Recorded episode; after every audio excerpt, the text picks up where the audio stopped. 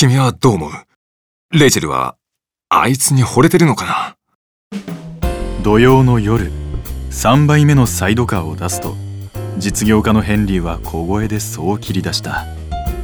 落ち着かない様子を見ると、今夜はずっとその話題を出すタイミングを伺っていたらしい。あいつって？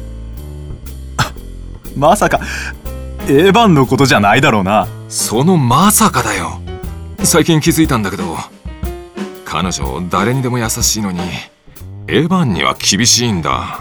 部下に厳しいのは当然だよ。誰だってそうだろ。いやビジネスの厳しさというより尻に敷いてるっていうのかな。叱ったり文句を言ったりしてもなんだか愛情があるようにも見えるんだ。俺の嫉妬かもしれないけどねヘンリーは去年の秋から未亡人のレイチェルにぞっこんで今や週に3回は彼女の店に通っている。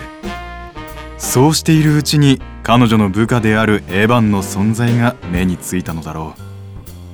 あんたの方はどうなんだ？少しは進展した？なかなかね。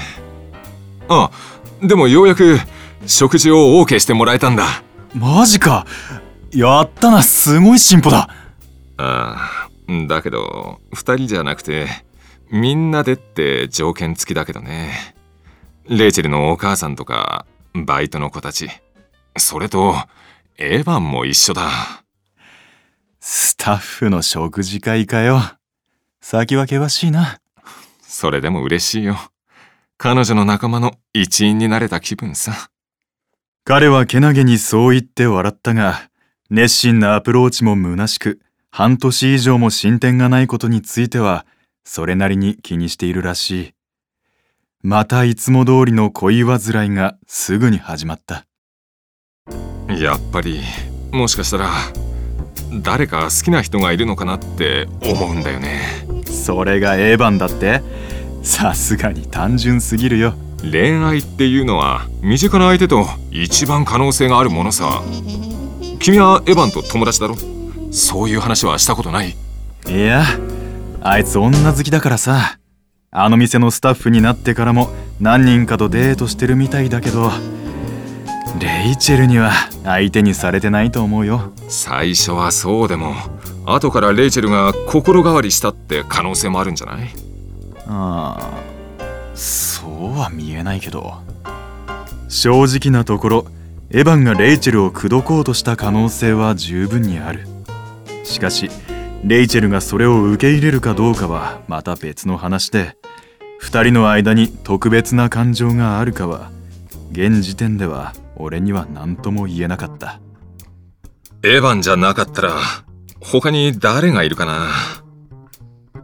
ああ彼女と親しいって意味では、君も怪しい。それもないよ。俺じゃなくて、この店は狙ってるかもしれないけどね。彼女、このバーを欲しがってるのかい？ああ。本当は前のオーナーが引退するときに、ここを買い取りたかったんだと。噂だけどね。つまり、俺がこの店を君から買い取って、レイチェルにプレゼントすれば。やめてくれ金の力じゃなくて、自力で口説くんだろ。冗談だよ。でも、彼女が本気でここを欲しがってたら、ちょっと考えちゃうかもしれないな。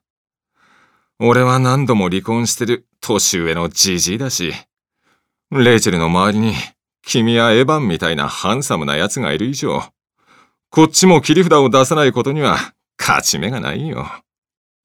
サイドカーを片手に自虐的に笑うヘンリーだったが、もし本当に彼が切り札を出してしまったら、この店と俺の運命は一瞬でひっくり返ってしまう。それを防ぐには、レイチェルにはエヴァンには構わず、もう少しヘンリーに優しくしてもらいたいところだ。聞いてくれ。先週の食事会。